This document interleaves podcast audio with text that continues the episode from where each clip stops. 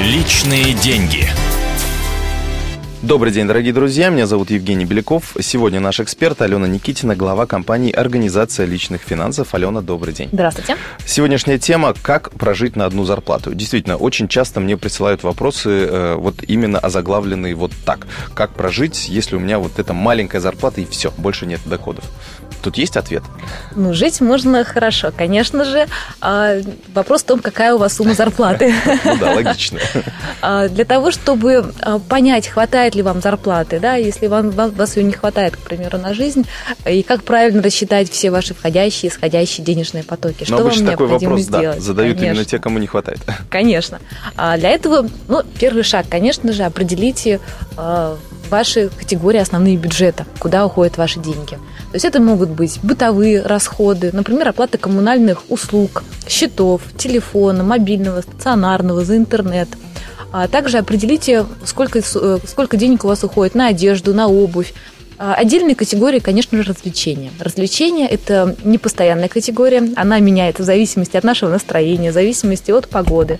Но, тем не менее, постарайтесь рассчитать, сколько вы потратили денег на развлечения за текущий месяц. Когда вы посчитали все ваши основные категории расходов, не увлекайтесь, достаточно 10-20 категорий расходов, не больше. Постарайтесь спрогнозировать ваш бюджет на следующий месяц на основании отчетов за предыдущий месяц. Если у вас получится, то даже сможете рассчитать бюджет на следующий квартал или даже на следующий год. Это будет вообще идеально. Вы Сам будете себе просто молодцы, получается. конечно же. Мгм. И это как раз, эти отчеты, они позволят э, вам э, точно знать, какую сумму вы заработаете, если у вас фиксированная зарплата, и какую сумму вы сможете потратить.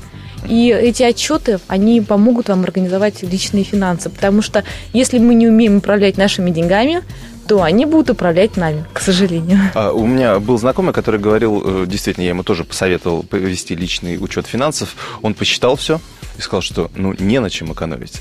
Вот Ну. э, что делать в таких ситуациях? А статистика показывает, что хотя бы 10% наших доходов уходят на всякие мелочи. То есть, возможно, просто он не учел какие-то мелочи, что-то вроде резинок или заколок, это бывает часто у девушек.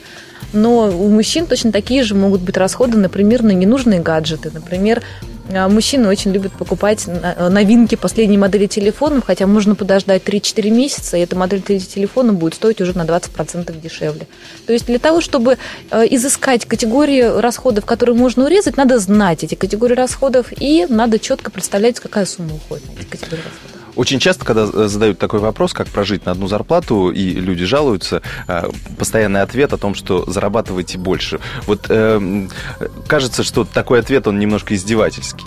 А, Или здесь есть разумный Нет, зерно? почему издевательство? Для некоторых людей мотивацией и стимулом к тому, чтобы больше денег зарабатывать, а, действительно именно ставится не сэкономить, а зарабатывать больше. Это, к примеру, могут быть э, такие категории профессий, как а, продавцы каких-то товаров, услуг, розничных или оптовых, или, например, бизнесмены. Для них всегда стимулом будет больше преодоление трудностей, амбиций.